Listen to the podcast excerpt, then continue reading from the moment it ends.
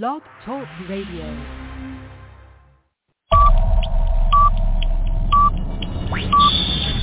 Ten, nine, eight, seven, six, five, four, three, two, one, zero.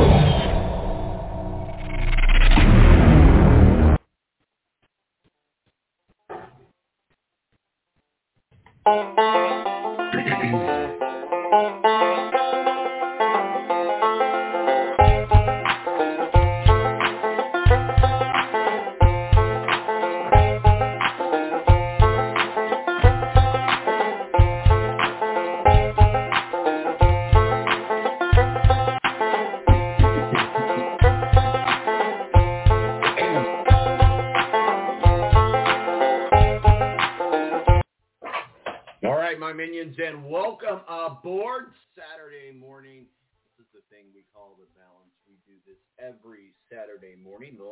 Actually. Well, typically, sometimes we'll get back to the two-hour mark, uh, but we definitely are at the solid 90-minute mark, which is where we are today. Man, oh man, we have got just some stuff to talk about. You know, Rick Riggin, uh, he's he's uh, he's out on the river today. He wanted to get his boat out one more time, and so he's not going to be able to join us. I think he likes me running solo, so that's okay. I can run solo, and I can run around him all day long, and I can I can talk bad about the Notre Dame Fighting Irish and their loss to Cincinnati. You know, and, and we, we're going to get into this conversation here in just a minute, but you you know Cincinnati, you would think would be a, I mean, they won one of their biggest games in school history last week. Uh, still may not make the playoffs. We'll see what happens. Also, big action out in San Francisco last night. Shut out the, the Dodgers. Can I say that I'm happy about that? Yes, only because of the association with the Dodgers putting the Cardinals out of the um, uh, playoff scenario, if you will. So it's the Dodgers, the Giants, last night in San Francisco. We'll get into that. Great, great, great ending to that that game, and a rookie on top of that. Also, you may have heard about a little bit of story called about with Urban Meyer. He's a ladies' man. He's out there in the bars, messing around with women. I got to spend a lot of time on this story. I don't even know why we are. Here's the thing. I mean, she didn't look like she was in any kind of distress. We're not talking about a Me Too movement. Poor choices, yes. We're talking about poor choices. But we're also talking about a legendary football coach. We're also talking about somebody who has a lot of money in a bar. Those things happen. What I don't understand is the distraction that it's causing and creating for the Jacksonville Jaguars. The Jacksonville Jaguars have enough on their plate to worry about. So some poor choices were made at best. So we'll talk a little bit about that, get get that out off of our thing, and then we'll get into college football talk. College football uh, going into week six, talk a little bit about what's going on in the uh, SEC, talk a little bit about Notre Dame going out to Virginia Tech. Again, uh, repeating the, the, the thoughts about the playoffs with Cincy. Are they going to be able to make it or not? Ohio State against Maryland today. Uh, we missed Adam today. and I know he's got some things going on, and but we appreciate him, and our thoughts and prayers are with him as well. And then at Tony Donahue, Tony D Podcast, going to be joining us at the top of the hour here to talk some racing. We have an IndyCar champion, so we're going into the IndyCar uh, funny season, if you will. And then we're going to uh, be finishing up our season here with NASCAR. Steve Wilson taking some family time today. Uh, not going to be able to join us, but that's okay. It's a long season. I tell you what, you don't get a lot of time to take it while you can take it. it. Is, is the way I look at it. So Tony Donahue who's going to be joining us, help us uh, break down the racing, what's going on in racing. And then also, um, Ke- uh, uh, Ed Kracz, beat writer for the Philadelphia Eagles, NSI.com, our official NASCAR contributor, and brings us uh, in and talks us. He's going to be flying out to Charlotte this afternoon uh, to get ready for that game tomorrow, which in a lot of ways is a must-win for the Philadelphia Eagles, and they need to put some dots together and to make it happen. My name is Tom Marquis, El Presidente, back on the other side, 917-899-8516 is my digits.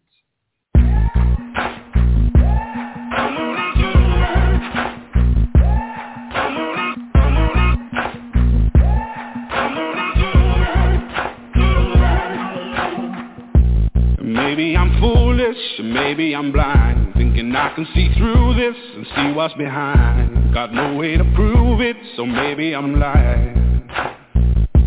But I'm only human after all. I'm only human after all. Don't put your blame on me. Don't put your blame on me. Take a look in the mirror, and what do you see? Do you see it clearer, you deceived?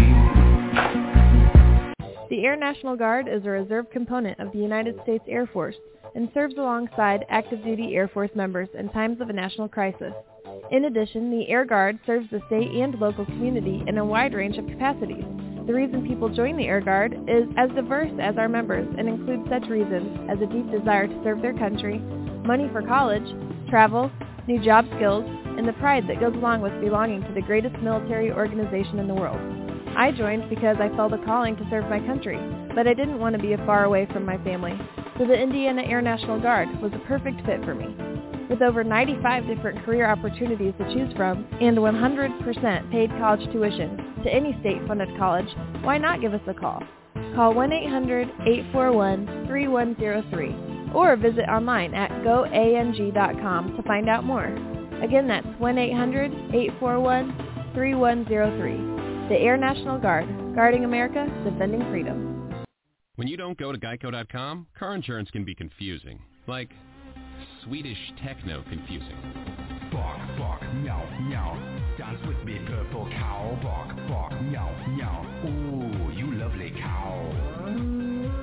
Geico makes it easy. With 24-7 access, all you have to do is go to geico.com and you could save money on car insurance. It just makes sense. Unlike, you know. Dance with me, purple cow. I like your moves. When you don't go to geico.com, car insurance can be hard. Like early 90s heavy metal hard. I'm yelling and screaming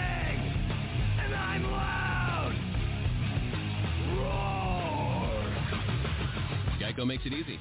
You can review and update your policy or report a claim on geico.com or the Geico mobile app. Because shouldn't we all have a little less stress in our lives? I'm not even upset about anything.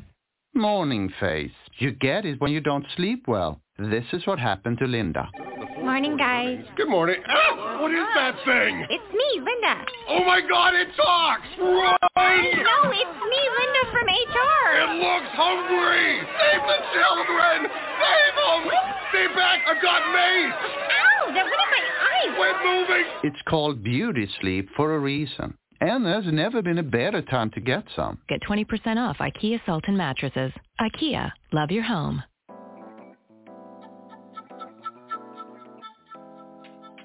Oh, hi. Uh, seen on the board, do you guys have Black Rifle coffee here? No, I'm sorry. We only carry good small batch coffee here. Well, it is great small batch coffee. Well, that really can't be unless it's fresh roasted. So, I don't, you know. Well, it is fresh roasted. I, I don't think you know what that means. You know what this is?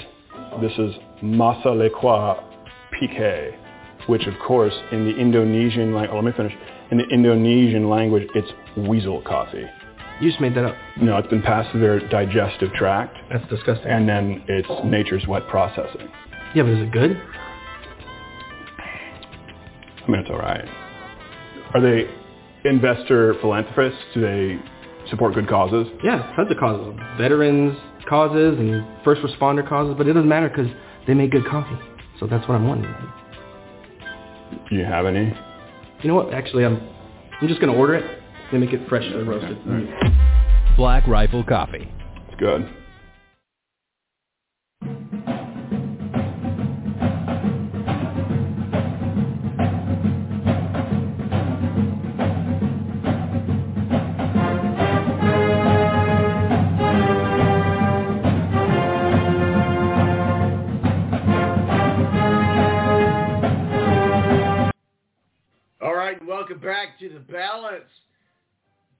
Black Rifle coffee. Got mine right here beside me here in the Balance Studios, high atop the the uh, the, the Balance Studios in the west suburbs of Indianapolis. So good to be with you on an October. We are first Saturday in October. We are officially into Q4. You know, we're ready to. Are we ready to wrap up this year? I'm not quite ready. I am not quite ready. Got some Halloween candy over the weekend and got some things going on with that. We'll, we'll have some, maybe some kids stop by.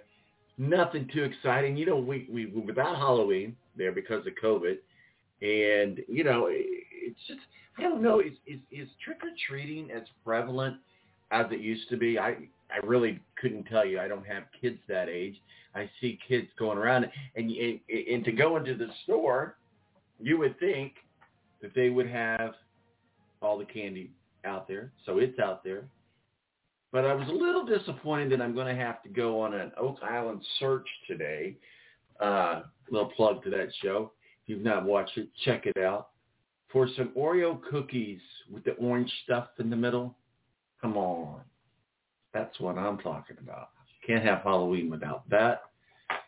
So, you know, it's that time of year. The leaves are changing. It's fall. It's the it's the month of my birth. So, you know, October is probably one of my, my favorite months. But more importantly than that, we get to talk about some college football. Also, October brings uh, Major League Baseball. So a lot going on in the month of October. Let's talk a little bit about what's going on with Urban Meyer. Let's get this over with. so we can can we can we just go on, okay? You know, there was some poor judgment here. There there was. Let's you know, it is what it is. I don't I don't know that it's it's it has to be as if it wasn't for social media, and believe me, we use it and a firm believer of social media ourselves, if it wasn't for social media, half of this stuff would just not be an issue. Now, Urban made some bad choices in a bar with a female, okay? No getting around that. You know, he's married to Shelley Meyer, and that's a well-known uh, wife of which is now the Jacksonville Jaguars coach, Urban Meyer. Uh, basically addressed her husband's conduct briefly and said on Twitter that uh, she thanked her followers and supported people who supported her, but uh, you know, uh, she's not going to use the the platform as as a platform of hate. And you know, basically, we all make mistakes. We're all sinners. If you think you aren't, then cast the first stone. Hence, now you understand the bumper music going out of the dialogue segment of the show. She said, thank you, friends, followers, fans, supporters, for all the love, fun, laughs uh, over the years. God bless and God bless America. Peace out, Shelley. Well, first of all, Shelley, never say peace out. Come on. Of course, this all happened after the video emerged of Urban Meyer, who is, by the way, winless in four games as a as a rookie head coach of the NFL franchise. Let's, let's talk about that. Now, there's there's something we should be talking about. Uh, Urban Meyer. Hence our our title. Urban Meyer puts a whole new spin on the hot seat. And Urban Meyer says, you know, I own it. I was just stupid, but I should not have to prove myself in that kind of a position. I mean, okay, should, I'm sorry, should not have, have put myself in that, that type of position. So uh, you're right. But let's get on with the football talk. Let's talk about why you have had the number one pick and one of the, the uh, probably the premier uh, quarterbacks to come into the league in a long time. He needs a haircut, but you, you're you're you're wasting his talent away. So let's let's see what happens with Urban Meyer and the Jacksonville Jaguars are the Jacksonville Jaguars in a position to say, Urban, we're going to, I mean, how much longer can this go on? One's not going to have anything to do with the other. Let's let's just, okay, it is what it is. Okay, we all have. Well, I won't say we all, but there are. it's it's easy to understand how um, that of scenario can happen. Now, like Urban Meyer said, he should have never put himself in that position. And I should have never put myself in this position to be talking about this story for so long. Look, if we want to talk about the winless uh, Jacksonville Jacksonville Jaguars and the wasting the talent of Trevor Lawrence, um, by all means, we can we can do that. If you want to call in nine one seven eighty nine eight five one six, is the digits to do that. But like I said, time to get on to some more stuff happening in October the San Francisco Giants. Almost said 49ers there. See, it's all running together in my brain. Speaking of things running together in my brain, I was informed that I said that Ed Kracz was our official NASCAR contributor. I think the only thing he knows about NASCAR is they they turn and they have advertising and they go fast. No, I'm just kidding. Uh, he's our official NFL contributor and uh, beat writer for the Philadelphia Eagles and SI.com. So my error, my fault, my fault on that. But uh, he'll be joining us. So that was kind of what we were talking about. Well, the much anticipated first postseason meeting between the Giants and the Dodgers ended with a dominant 4-0 win in San Francisco Game One in the National League Division Series, which was led by stellar a stellar performance by right, right, right-hander Logan Webb. Second game tonight uh, in San Francisco on TBS. You can catch it at 9 Eastern, 6 Pacific. In my real job, you may have heard me talk about this before. In my real job, I know uh, well, we're based in the in the Bay Area, even though I, I live here in Indianapolis. Um, but a lot of lot of Giants fans there. Saw some pictures uh, that uh, some of them were at the game last night really uh, a, a big uh, uh, supporting there. So from that aspect, you know, go Giants. Uh, the other aspects, well, we know with the Dodgers and, and the Cardinals, you know, how that ended up, and the Cardinals blew it away. But you know, I, the the buck has to stop somewhere. It's stopping with the Dodgers with me. Uh, Webb tossed seven and two-thirds scoreless innings, outdueling Walker Buehler, who allowed three runs over six in the third innings on uh, tonight the, the, the Giants will be looking to take a commanding 2-0 series lead and, in the right-hander. Kevin Gausman takes the bump. Uh, the, the Dodgers, on the other hand, will look to even the series before before heading back to L.A. by sending left-hander Julio Urias on the mound. So, you know, we're going to be keeping our eyes on the MLB, on the games, on the MLB. Of course, what we do also know happened, big news this week the um, Boston Red Sox and the New York Yankees. Red Sox came out on top on that and uh, certainly uh, elevated them to a position of the playoffs with the Rays. Had a great game yesterday against the Rays. And, you know, a lot of people thought Tampa Bay Rays were going to be in a situation to to win the World Series, uh, to win the Fall Classic, but not a good start for the Tampa Bay Rays at home. My, uh, so uh, the the Red Sox taking a one. Uh, the series is tied one to one. Red Sox won yesterday, fourteen to six. The White Sox. We'll talk a little bit about the White Sox here coming up with Tony Donahue. He's a Sox guy from up in the region, uh, but uh, they, they the Astros four to nine. Ross keeping our eyes on this Braves Brewers series. Uh, certainly, uh, Rick Riggin, big Braves fan as well. So a lot going on uh, this week and this weekend in, in sports. So let's just uh, dive right into it, if you will. We've got Ohio State uh, and, and Maryland. You know, we talk about Ohio State for a lot of reasons because there's certainly a, a, a key team to watch in college football, but in the Big Ten. But we're also seeing some other teams emerge, teams like Penn State, teams like Wisconsin. Oh, yeah, teams like Iowa. So, so there's a lot going on in the Big Ten yeah, okay, we'll, we'll talk about IU.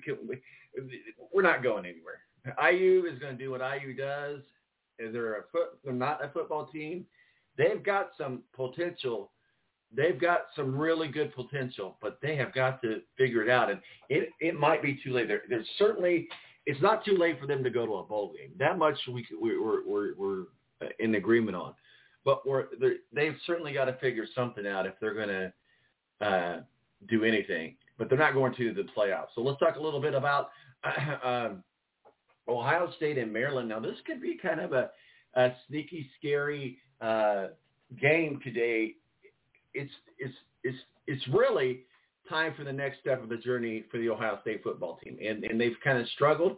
We will have we we could have conversations as if them either are going to be able to get into the playoffs, and also Notre Dame with their loss last week to Cincy. Cincy, are they going to be able to get into the playoffs? So the, the Buckeyes look like a team searching for answers across multiple fronts through the first three games. But in the last two games, they've shown a lot of improvement. So, and that's really one of the things that Ohio State does. But, you know, here's the thing. I, Ohio State's defense gonna is gonna force, you know, at least four turnovers. Now, how does how does Maryland come back from that? We'll we'll see how how that plays out. Now, am I saying that Maryland's going to beat Ohio State? No, I'm, I'm not saying that. Uh, but it's it's going to be just a, a, a good game. But there could, it could be sneaky scary because if Maryland can figure out a way to stop the run, to stop the pass, and really on all fronts uh, take care of Ohio State, they can keep this this game close. Um, so we'll we'll see how how that that plays out. Big Ten, what's happening in the Big Ten? Uh, of course, we talk about Big Ten because that's our our homework card. Uh, but uh, you got some games going, coming on this week. Um, again, we just talked about Maryland and Ohio State. I think everybody's in agreement. There might be a few people out there that think that, that Maryland can beat Ohio State. Now, I think that Maryland can keep Ohio State to a ball game. But if they don't do it quickly, it's to get ugly. It's to get ugly quick. Uh, so we'll, we'll, you know we'll see we'll see what happens there. Michigan State, Rutgers. Now here's a game that I find very interesting, especially with what's been going on with the Rutgers uh, success. Their resume is slowly building within the uh, the Big Ten. And I, I'm going to add the S. Uh, I've got a friend of mine. He always calls it Rucker because he said they've not earned the S. I to call them Rutgers because I think they've earned the the the, the uh, S. And this is going to be a, a good matchup. Michigan State at Rutgers. You know, I think certainly the common feel is, you know, that Michigan State will win. But honestly, just like I said about Maryland, I think Rutgers has enough in them to keep this one close. I mean, Ohio State is Ohio State, so you know there is that to, to, to talk about. I, I, I just think that Michigan State still has they come out on the on the on the side of experience. Now Rutgers again, all credit to them. I, I think they're moving in the right direction. They're certainly moving in the right direction within the Big Ten, which is not typically as strong as it typically is and has been in the past, especially with um, teams like Ohio State, Wisconsin, and Penn State. Uh, speaking of Wisconsin, Wisconsin now out of the Illinois Fighting Illini. Uh, this one is pretty solid W for the Wisconsin Badgers. Um, I, I could see some things, uh, you know, one one would hope that Illinois is bad enough to make Wisconsin not fall apart in the fourth quarter of this one. But we'll find out. At this point, you're doing yourself a disservice if you don't blindly pick Wisconsin uh, to cover, at least to cover on this one. I, I mean, I, I can't, I can't, uh, I can't see any scenario that comes to mind. But then, when, as, as we proved early on in the show, my mind doesn't always work the way it's supposed to. here's here's one that I'm looking at carefully as well. Penn State at Iowa. Iowa Hawkeyes, they're at home. Penn State's number four. Iowa's number three. Iowa's ten and nine, and, and then up against the spread, Penn State is ten and nine. Uh, so this is going to be a very good game. Now, I, this would be one of the Big Ten slugfest of the game. I mean, by virtue of being a 2.5 spread, you have to pick Penn State to win outright. I mean, don't you?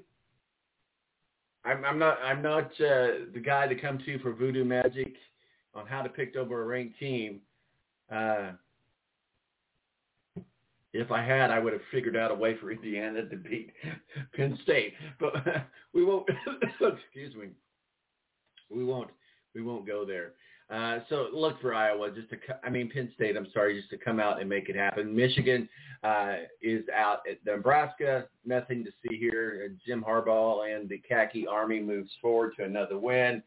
Uh, so that's what that's what we got going on in the Big Ten. And so you know, we, talk about the playoff scenarios. We were talking about you know, Cincy probably had one of their biggest wins of their year of their of their of their history beating Notre Dame at home, but still may not be ready for the playoffs. You know, for most college football programs, the season is really about the journey, uh, and you know,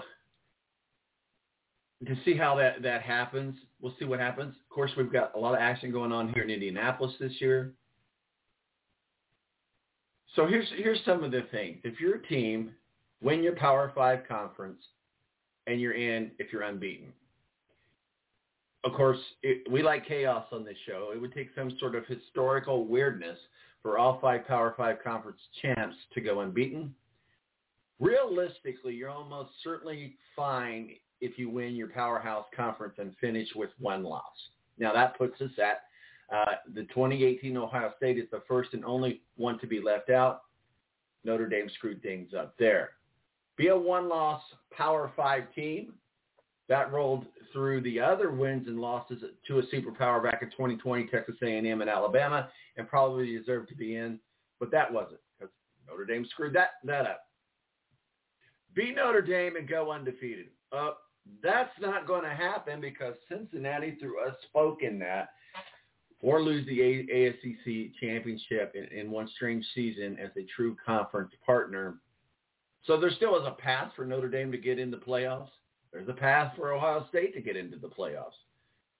Uh, but certainly they're going to get, you know, they're going to be in a New Year's Day bowl because we're not really worried about that. Uh, so there's all kinds of we could get into, uh, and we'll get do this as we get closer to uh, as we get closer to the playoffs. Uh, but there's a lot of scenarios. But right now, I see a lot of scenarios that don't put Cincy in the playoffs, even after beating Notre Dame at home. I don't think they're ready uh, for the playoffs. Notre Dame goes to uh, Virginia today to play Virginia Tech. Virginia Tech, actually, the uh, fun fact here, when I went to the game a few years ago, up there in Notre Dame. They play Virginia Tech, and Virginia Tech had won. So they, they've got this back and forth uh, relationship. Virginia Tech and Notre Dame do. Uh, I think Notre Dame is in a position where, okay, Notre Dame is a lot like maybe Alabama and other teams. If if you bring us down, you better make sure you kill us because you're just pissing us off. And I think that's exactly what happened last week with with uh, Cincinnati. There was a lot of flaws that were exposed to Notre Dame and so I think they're just going to be ready. They're, it wouldn't matter who it was. I think at this point they could, they could come in and beat Alabama. Of course, that's a stretch, but uh, uh, you know, we'll see what happens. And, you know, we can talk for chalk as far as okay, who do we think is going to be in the playoffs? And remember, we got two more teams. We don't have four teams this year, so we've got the the team uh, scenario there. But Alabama, Clemson, Iowa State, Oklahoma, boring. No one wants another Alabama, Clemson, Ohio State, Oklahoma uh, playoff system. So now, those other two teams, does that lie within uh, Notre Dame? Does that lie within Tennessee, or does that lie within Oklahoma? Uh, there's there's some scenarios to, to play out there. Uh, in the SEC today, real quickly, you know Georgia travels to Auburn for a, a what it, what I consider its fruit its first true road test. So we'll see how, how that plays out and how that that game uh, comes out. We'll be watching that as well. But uh, don't really have a lot more time to talk about that. I wanted to spend a little bit more time talking about Urban Meyer. I know you're disappointed, y'all. You can can you detect sarcasm in my voice? but I tell you what, uh, and you know what? Here's the thing. I let you down. I let you down. I'll, we'll put it on Twitter. The uh, University of Nevada uh, segment that we we have so much that we look forward to in our our show. I let you down. Maybe not on purpose, or maybe was it? Uh, but that's an ongoing joke, and don't really have time to uh, to uh, explain it, but we will explain it another time. My name is Tom Marcos, Presidente. Tony Donahue is coming up. We're going to be talking some racing, both NASCAR, uh, I mean IndyCar silly season, and NASCAR as we wind down the 2021 season, get ready for a NASCAR championship. And still to come is Ed Kracz, beat writer for the Philadelphia Eagles and our official NFL contributor. We'll be right back right here on the Balance Radio Network.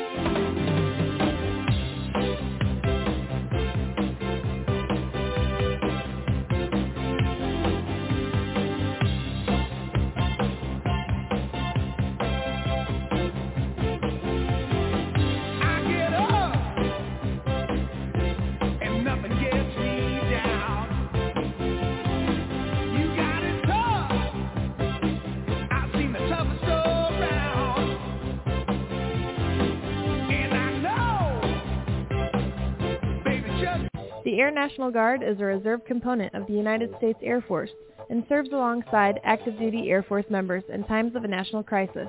In addition, the Air Guard serves the state and local community in a wide range of capacities. The reason people join the Air Guard is as diverse as our members and includes such reasons as a deep desire to serve their country, money for college, travel, new job skills, and the pride that goes along with belonging to the greatest military organization in the world. I joined because I felt a calling to serve my country, but I didn't want to be far away from my family, so the Indiana Air National Guard was a perfect fit for me. With over 95 different career opportunities to choose from and 100% paid college tuition to any state-funded college, why not give us a call? Call 1-800-841-3103 or visit online at goang.com to find out more. Again, that's 1-800-841-3103. The Air National Guard, guarding America, defending freedom.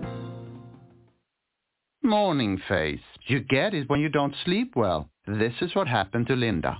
Morning, guys. Good morning. Ah, what is that thing? It's me, Linda. Oh my god, it talks! Run! No, it's me, Linda from HR. It looks hungry! Save the children! Save them! Stay back! I've got mace! Ow, that went in my eye. Quit moving! It's called beauty sleep for a reason. And there's never been a better time to get some. Get 20% off IKEA Sultan mattresses. IKEA, love your home.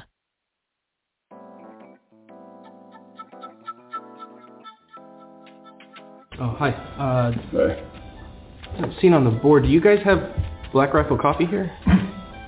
No, I'm sorry. We only carry good small batch coffee here. No. Well, it is great small batch coffee. Well, that really can't be unless it's fresh roasted. So, um, you know. Well, it is fresh roasted. I, I don't think you know what that means. You know what this is? This is Masa Lekwa Pique, which of course in the Indonesian language, oh, let me finish. In the Indonesian language, it's weasel coffee. You just made that up. No, it's been passed through their digestive tract. That's disgusting. And then it's nature's wet processing. Yeah, but is it good? I mean, it's all right. Are they investor philanthropists? Do they support good causes? Yeah, tons of causes. Veterans causes and first responder causes, but it doesn't matter because they make good coffee. So that's what I'm wanting. Do you have any? You know what? Actually, I'm I'm just gonna order it. They make it freshly roasted. Black Rifle Coffee. It's good.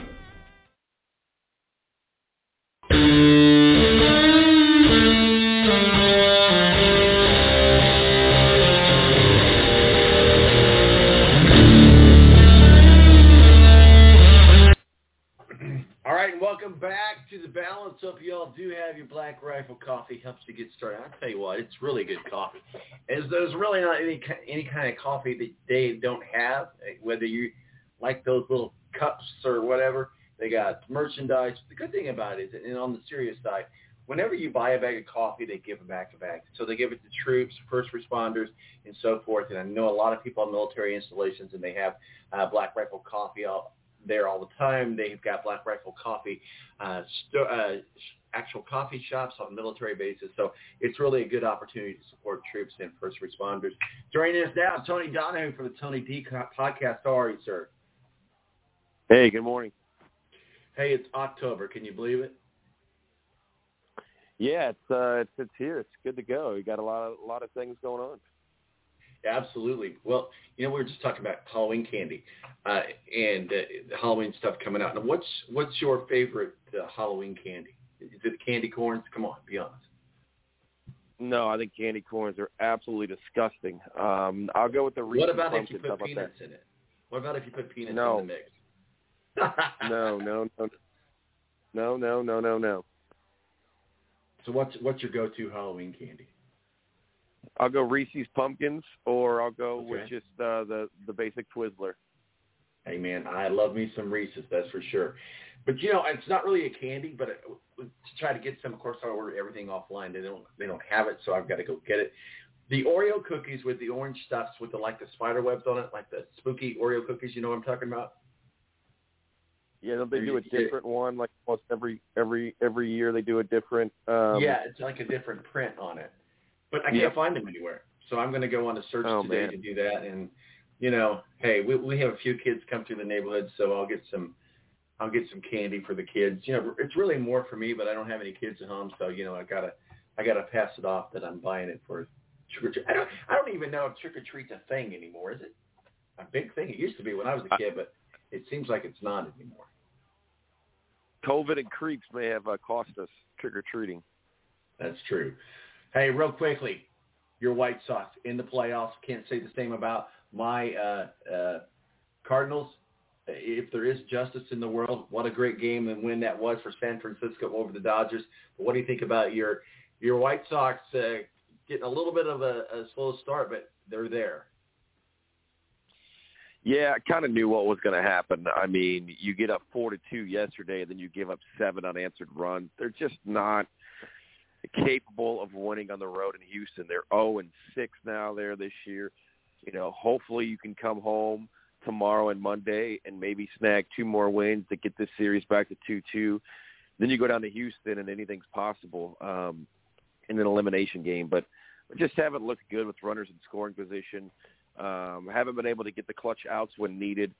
You know, on on Friday they they they they kept uh, they kept Lance Lynn a little bit too long, and then yesterday, you know, they explode for seven runs to win it nine to four. So uh, Houston's a really good team. They've they've that's that's nine tough at bats when you're playing defense. I mean, they come at you in so many different ways. I mean, Kyle Tucker came on a couple of years ago. Jose Altuve, as we know, was really good. Uh, Michael Brantley could hit the ball. So um, they they have their they have a deep a deep hole to dig out of, but we'll see if they're able to do it. Well, just be listening for the trash can drums when you're playing Houston.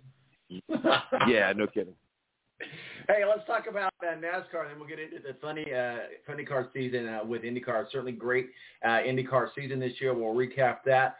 Charlotte Roval this weekend. Uh, talk with us a little bit. You know, I think, well, you and I definitely know what Roval is. It is what it says it is. It's basically a, a, a an oval and a road course. They they they had a baby, uh, so they call it a Roval. But how much of a difference does that actually play, whether or not they're on a road course or on or on an oval or the Roval itself? As far as gameplay, so let's talk a little bit about what's going on in Charlotte this weekend. Yeah, the, the Roval kind of came on what two or three years ago, um, brought excitement to this playoffs. I mean, if you can get out of Talladega like last week, last weekend, well, really last Monday because it rained, um, you know. But the Roval's fun. If it rains, they'll still run it. Um, it's just it's something different, and and you and I talked about this pretty much throughout the pandemic. And NASCAR's done a really good job over the last couple of years, kind of just trying new things, looking at looking at different ways of, of, of taking really what it is these mile and a half ovals that are the same race, whether it's Texas or Atlanta or Charlotte, they're all the same track, and they're mixing it up. So uh, it's, it's usually a really good race. Uh, we saw some beating and banging a couple of years ago when Jimmie Johnson and Martin Truex Jr. got into it on the last turn and ended up uh, giving the win to Ryan Blaney. So um, it's just an add element of excitement, and it's something that you know you don't we don't get to see as racing fans and NASCAR fans that often. You know, let's talk a little bit about that win with Bubba Wallace last week in Talladega. Haters are going to be haters.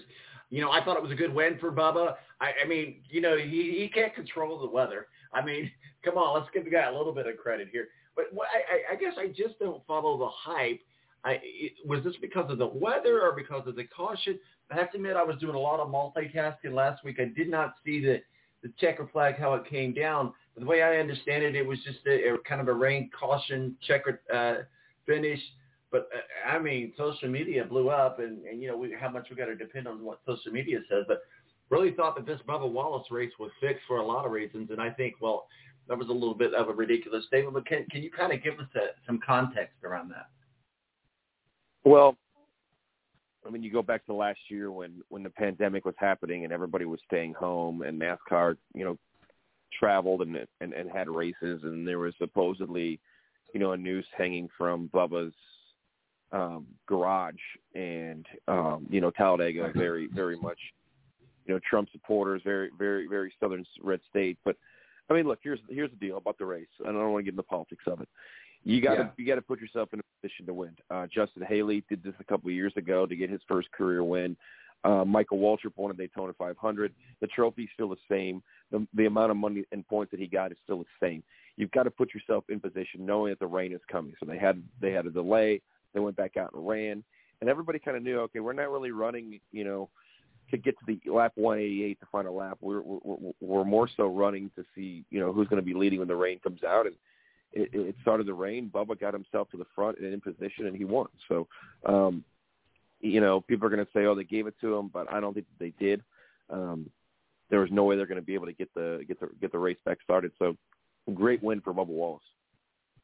Yeah, I, I thought it was, and, and especially you know in lieu of it all, Let's talk a little bit about today's Xfinity series. What are we looking for in there? Obviously, we're still in the middle. Uh, uh, well, not in the middle. We're getting toward the end of the the playoff uh, scenario. If we look at the, the X, uh, Xfinity series, certainly we look at Justin Allgaier to be one of the, the key players to look at. AJ Allmendinger, uh, AJ Haley, uh, and Austin Cindric. what are your thoughts in that Xfinity playoff bracket as we go into today's race out in Charlotte? Yeah, I mean, you, you know, when you think of road course races, Austin Cindric's been really good. He's got a lot of experience on road courses. He's won a lot of races on road courses. Um, you know, and then you look at a guy like AJ Allmendinger, where the last time these Xfinity cars were on a road course was back at the Indianapolis Motor Speedway, and and he won he won you know the the Cup race, and he ran well in the Xfinity race. You know, can can can Justin Haley and AJ Al, or and and AJ Allmendinger, you know, teammates work together? Um, and then Justin Allgaier, who isn't really known for his road course or roll racing, can he stay in the hunt and just make the right moves and not get taken out by anybody? Because a lot of times in these races, you know, when they go to when, when NASCAR goes to to road courses, sometimes these cars come back look all beat and banged up like they are at Bristol. So um, you got to stay out of your own trouble, but you also got you can't get caught up in somebody else's mess. Let's talk about uh, Dale Jr.'s uh, protege and and a guy he's bringing up through the ranks who we've really seen him develop. Uh, and, and certainly uh, Dale's kind of put him under his wing, and that's Noah Gragson. I don't know if he's going to win the championship, but he's making his mark in NASCAR, and it won't be long before he's up in the Cup Series. Uh, but w- when we look at Noah and his career and where he's at, uh, what are, what are your thoughts? Yeah, I mean, he's a guy that obviously Dale Earnhardt Jr. has taken under his wing. Um, has Black Rifle Coffee as as a sponsor. So there you go. Um, yeah. And he's coming back. You know, he it's it's all about a learning experience. He, he is a guy that you kind of gotta gotta gotta rein in a little bit. You know, he he can have a little bit of a temper on and off the track. And you know, under Dale Earnhardt's tutorage, you, you, or Dale Earnhardt Jr.'s tutorage, you just learn that look, in order to win races and win championships, it's a week in and week out process. You're not gonna you know, you're not going to win the championship in June. You're not going to lose the championship in June. Sometimes you're going to have bad races, but you just got to keep grinding. So, um, Noah will be good. I mean, he's back next year, so we'll see what happens. So, if you were to take a stab at a championship uh, for the Xfinity Series, who who would you be uh, going for? You know, it seems like AJ Allmendinger is um, uh, you know, a guy that you really got to look out for. I mean, he's he's going to be good. Going to be good coming up here. and uh, we'll see. Um, you know, Daniel Hemric is right there too, and you know Allmendinger's right there. But I'll go with Austin Cindric. I mean, with five wins this year, he's really good. He's been consistent, 17 top fives. Um, I'll go with Austin Cindric, but don't count out AJ Allmendinger.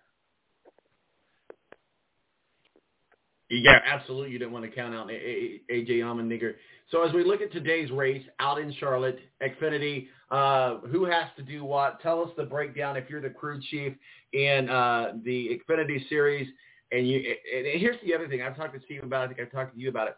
You've got you've got uh, people like Ty Gibbs, who's out there to play to win. You know, do what he does. He's not going anywhere in the championships. How does he do things to keep out of the way of those that are and still be competitive, there's that fine line that you you've got to race and you got to be competitive.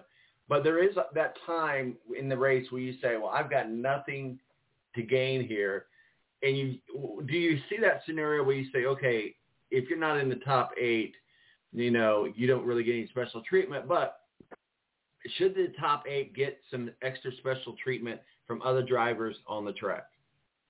You know, you don't want to intentionally take somebody out and intentionally cost somebody a championship, but you also owe it to your team, you know, your your sponsors, your future to run well and try to win races regardless of that's battling hard with somebody who's in that top eight or not. I mean, it happens in Cup as well. And, you know, everybody always says in NASCAR, what goes around comes around. You know, it's the WWE of racing. You can beat and bang and, and wreck somebody knowing that they're not going to get hurt. Um, so I think that you you owe it to your team and your crew to go out there and, and race and, and, and try to win. Again, you don't want to intentionally, you know, take a risk on a last lap, but I mean, at the end of the day, you got to go for it. And what goes around comes around, and and and and, and you don't know as a driver if maybe next year you're in that same position or you're in the top eight, and somebody else is on the outside looking in and takes you out. So um, I, I think you just got to race the race in front of you and go for the win. Uh, you know, there's a lot of teammates out there as well that I think will help each other. But um, you know, I, I think there'll be a lot more give and take early in a race. You know, you don't want to be beating and banging and, and, and wasting your tires. You know, running for 10th place against against anybody early in the race. You got to save that for, you know, you, you got to save that for later in the race. So I think you just race the race normally. Um, don't do anything intentionally to scare anybody else up, and uh, just go for the win. Let's talk about the uh, NASCAR. The Cup Series isn't on the track this weekend, or are they at Charlotte too? Uh, I don't think there's a truck race until Martinsville, if I'm not mistaken. I'm sorry, I said truck race. I meant Cup race. Yep, Cup tomorrow on the Roval. Yep. Okay. Well, okay. So let's talk about that. Denny Hamlin, Kyle Larson, Joey Logano, Brad Keselowski, uh, Martin Truex Jr., Ryan Blaney, Chase Elliott, and Kyle Busch all round out the top eight above the line in the playoff standings. And the NASCAR's uh, in in Charlotte, we gotta we gotta like Chase Elliott in this. I mean, he's it's only been around for about three years, and he's won two of them out there, I believe. Yeah, he's always been great on road courses, which is which is kind of shocking to be honest. I mean, his his dad was okay on road courses in the '80s, but um, Chase Elliott not a guy that you know grew up road course racing, and he's definitely a favorite to mile. Kyle Larson's been able to pretty much win on any track that they've gone to this year. Um, I'm interested to see what a guy like Brad Keselowski does. You know, he's going to Roush Fenway next year. He's going to have part ownership in that team. He's going to take over the six car. How does he finish out his tenure at Penske? Is he a guy that just fades and, and you don't really hear from him? Or does he keep grinding and, and get a win and, and get into that final four? If you get into that final four going into Homestead, anything can happen. So uh, my eyes are on Brad Keselowski as well, just seeing how he finishes his tenure at Team Penske. You know, uh, I asked you this, and I've asked Steve this, so we'll see if we can get a, a direct answer today. Are you in a position to pick a championship for the NASCAR Cup Series? You know, I'm going to go with Larson right now. Uh, I think Larson just, yeah. just has what it takes. He's he's so good at he's so good at Homestead, and, and, and it comes down to how you finish in that final race. And Homestead, he's so good. He gets to the top sign, gets that second groove going, gets that second lane going, um, and I think that he has the advantage going in if if he's in that final four and he or in Homestead, and I think that he will be. Well, I tell you what, I'm rooting for Kyle Larson. I've not made any secret about that. I think this is a really good, feel good story. If he's if he wins the championship, it's great for the series. It's great for him. It's great for the fans. It's a win-win for everybody. So I really am. Hope you're right with this with with Kyle Carson, uh, Kyle Carson, Kyle Larson. Maybe I maybe I've got Carson Wentz on my mind there, uh, Tony. oh well, boy, that's, a, that's, what? that's another topic for Monday night.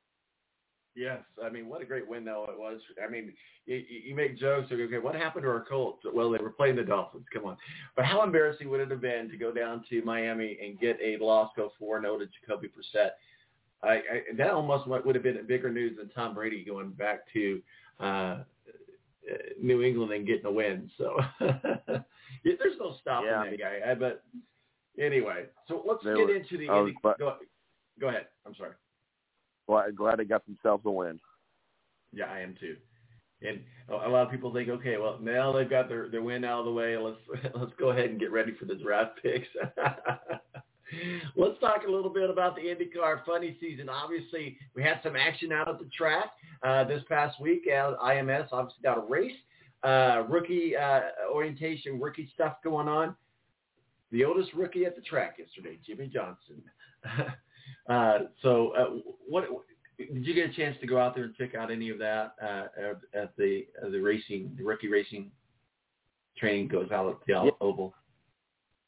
Yeah, I mean, so they had the rookie orientation program at the Speedway between Jimmie Johnson and Romain Grosjean, and um, you know, despite it, it raining most of the day, they got some laps, and they didn't really they didn't fully complete their rookie orientation program, but um, they did indeed get some laps in, got up to speed, just around 215 miles per hour. Both drivers look smooth, um, and they'll get to redo it again in April. Or in April, when they come back, they'll finish their rookie orientation, and it looks like it, even though it hasn't been announced yet, that Jimmie Johnson will indeed uh, be in the Indy 500 next year. Now, will he be a full-time competitor, or will it just be road courses in the Indy 500? Is what we're yet to see, and uh, we'll just go from there. It was a, it was it was a good little day out there on Wednesday at the track, just to be able to see cars go around. You know, let's talk about Alex Palou. Uh, certainly well-deserved championship for to be the 2021 IndyCar champion. He takes us into the, the, the silly season. But Alex Palou, talk with us a little bit about his season, what got him to the championship. Uh, you know, just consistency and being able to perform uh, at tracks that he's never even actually been to. You know, you think about that last leg of the of the championship out west when you go to P- Portland, Laguna Seca, Long Beach, and he ran well. He ran consistent, did what he needed to do. Was second in Portland. I think finished fourth in the in the, in the finale at Long Beach to clinch the championship. And you know, you- you've got to have a you've got to win a couple races, which he did. You got to have a great finish. You got to have a top five finish in the Indy 500 to be able to win the championship with double points. And he ended up second, and Elio won the race. But Elio's on a full time ro- drive, so he got max points for, um, you know, he got max points when it comes to full time competitors, and and that kind of that kind of boosted him to the win. You know, it was kind of back and forth throughout the summer, but then. You know, he really turned it on. Was very consistent. Team was great behind him, and and and, and that ended up getting him his first championship and only his second in second season in IndyCar. Let's talk a little bit about, you know, certainly we got the Indy Lights series. We don't talk a lot about them on, on this show, but it's actually how I met Pippa Mann and, and, and Hinchcliffe and had a chance to talk with them when they were Indy Light drivers. I, I like watching these Indy Light drivers come up, and I really like watching them at, at the track. Uh, but I think there's one Indy Lights driver that, or certainly I think gets a lot of attention and has been getting a lot of attention, and that's Linus LaQuiz. I know I just butchered his last name. He's drawing a lot of interest. Are we going to see him in a, a uh, big time ride that's coming up in the very near future? You know, there's a there's a couple drivers that um, are going to be moving up. Kyle Kirkwood, uh, Linus Lundqvist is one that possibly could get a ride. Um, Devlin DeFrancesco is going to be moving up as well. Um, but Kyle Kirkwood seems to be the guy. That's the guy that everybody um, wants. Mm-hmm. It's the guy that everybody um, has their eyes on, and we'll see what happens. But uh, it was a great Indy Lights Championship that wrapped up last week uh, over in Mid Ohio. Um, super fun race, super fun season, and uh, we're to see we're to see some new guys moving up into IndyCar next year. So um, I'd expect to see five or six rookies competing at the 500 next year, and uh, that's that that that shows how healthy the series is. Let's talk about, you know, every year, this time of year, we talk about drivers staying. Do they stay? Do they go? Do they retire? You know, and some of the names that, that we think about, Scott Dixon, who's accomplished everything. No need to think that he's going anywhere. Uh, Kamuta Soto, and I messed his name up again. Ryan Hunter-Reay. Those are all drivers who have uh, age on them and have been around racing for a long time in various different degrees and various different things. We think about uh, Ryan Hunter-Reay, you know, Simon Pettijohn, Soto. Uh, where do we think that any of any of those, is there going to be any movement uh, in those veteran leadership uh, type driver positions? Uh, do we do we see anything like that happening in the funny season? Yeah, Ryan Hunter-Reay is kind of like the key to the silly season, knowing where is he going to end up. You know, when you think about older drivers, um, he's certainly up there. But again, Scott Dixon and Takuma Sato and um, you know Simon Pagenaud, Will Power. These guys are in their 40s, still getting it done. I mean, yes, there is a, of young drivers that are up and coming, and and as we saw with Palou and Pato O'Ward this year, that can win races. But when it comes to the 500, I mean that's that's an old man's game. I mean, I think the youngest driver to win the Indianapolis 500 over the last 10 years is Alexander Rossi at 24 years old. Um, but outside of that, it's it's you know it's been it's been veterans that that have you know five to ten starts to 500 underneath them. It's Dario Franchitti, it's Scott Dixon, it's Elio. it's Tony Kanaan, it's Ryan Hunter-Reay. So um, there still is the old adjective that the old guys can still get it done because they're still getting it done. So we'll see what happens with Hunter-Reay. Looks like Sato's going to end up with Dale Coyne Racing in the 51, and uh, all that's going to come to fruition here over the next couple of weeks. Well, certainly we look at one of the most coveted free agents, and that's Dale, jo- Dale Coyne's racing Romain Grosjean. Zine, I messed that up. Every time I think I got it right, I mess it up. Obviously, he had great success here in Indianapolis this year. Does he stay with DCR? Um, no, Romain Grosjean uh, has already announced uh, that he's going to okay. Andretti Autosport to be DHL number 28. That's what he tested in okay. on okay. on Wednesday out at the track. So yeah, that that domino's already fallen, and um, yeah, that that'll be a good good move for him and a good chance for him to uh, compete for a championship next year and to run the Indy 500 for the first time. So there's also always the rumor around James Hinchcliffe. I mean, great guy. I'm a super fan of him, and I love talking with him. But he's always in that mixed up conversation. You know, do I have a full time ride for? Does he have a confirmed full time ride with Andretti uh, going into next year? Uh, he does not. He is out at Andretti, and um, he's got to get some money behind him. But more than likely, I think you'll see him in the 500. You'll see him in a race at Toronto, uh, but you'll probably see him mostly in the in the TV booth or doing the SRX series. You know, and you know, the, things happen to different drivers for various different reasons. And you know, he was certainly, you know, headed in the right direction. Had that terrible wreck here in Indianapolis. We we remember that he came in up from the Indy Lights uh, role and, and kind of took in after Danica Patrick in the GoDaddy car. He really became an instant fan favorite, especially at the track. And and you know, it just went, you know, it had one success after another. Then all of a sudden, it seemed like almost, even though it, it probably wasn't, overnight that that made it a, a complete about face and went into the other direction and it's had a hard time maintaining a full time ride, sponsorships and everything else. Is there anything that we can point to or equate to to that with James Hinchcliffe because he does have success, podium success on on the track. He's a fan favorite, so if you're a sponsor, you gotta like that. And if you're gonna, I mean, it's going back to Danica Patrick, who was a fan favorite but never won a race really to speak of but was still remains one of the top names in racing. Can we can we point to something that may have had with James Hinchcliffe on the, on this scenario? Well, I mean, kind of Andretti Autosport as a whole, you're just kind of like, wait a minute, what? Because Alexander Rossi had some bad luck.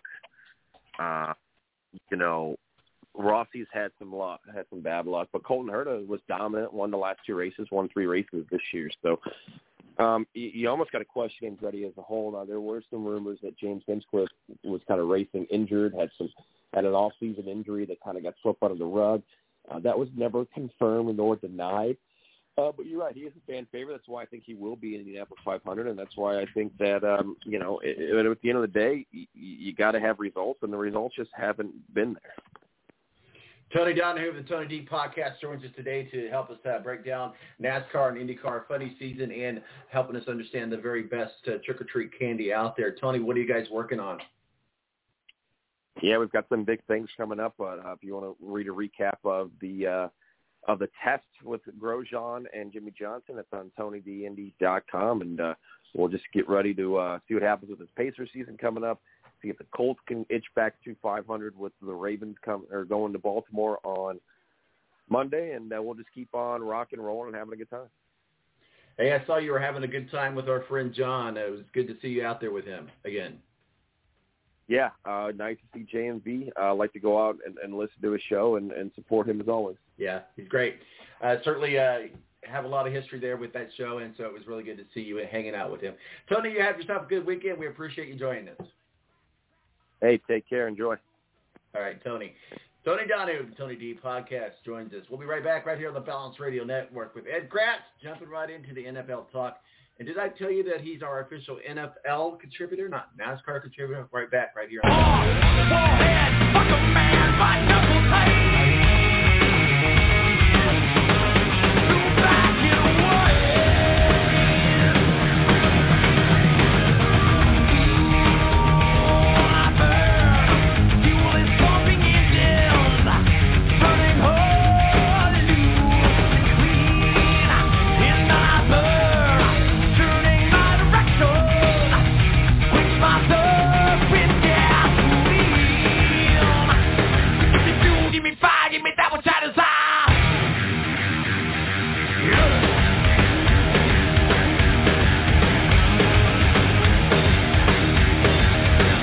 The Air National Guard is a reserve component of the United States Air Force and serves alongside active duty Air Force members in times of a national crisis. In addition, the Air Guard serves the state and local community in a wide range of capacities. The reason people join the Air Guard is as diverse as our members and includes such reasons as a deep desire to serve their country, money for college, travel, new job skills, and the pride that goes along with belonging to the greatest military organization in the world. I joined because I felt a calling to serve my country, but I didn't want to be far away from my family, so the Indiana Air National Guard was a perfect fit for me. With over 95 different career opportunities to choose from and 100% paid college tuition to any state-funded college, why not give us a call? Call 1-800-841-3103 or visit online at goang.com to find out more. Again, that's 1-800-841-3103. The Air National Guard, guarding America, defending freedom. When you don't go to geico.com, car insurance can be confusing. Like Swedish techno confusing. Bark, bark, meow, meow. Dance with me, purple cow. Bark, bark, meow, meow. Ooh, you lovely cow. Geico makes it easy. With 24-7 access, all you have to do is go to geico.com and you could save money on car insurance. It just makes sense. Unlike, you know. Dance with me, purple cow. Oh, I like your moves. When you don't go to geico.com, car insurance can be hard. Like early 90s heavy metal hard. I'm yelling and screaming and I'm loud.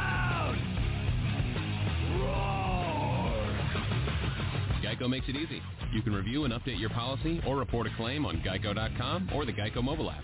Because shouldn't we all have a little less stress in our lives? I'm not even upset about anything. Morning face. You get it when you don't sleep well. This is what happened to Linda. Morning, guys. Good morning. Ah, what is that thing? It's me, Linda. Oh my god, it talks! Run! No, it's me, Linda from HR. It looks hungry! Save the children! Save them! Stay back! I've got mace! Ow, that went in my eye. Quit moving! It's called beauty sleep for a reason. And there's never been a better time to get some. Get 20% off IKEA Sultan mattresses. IKEA, love your home.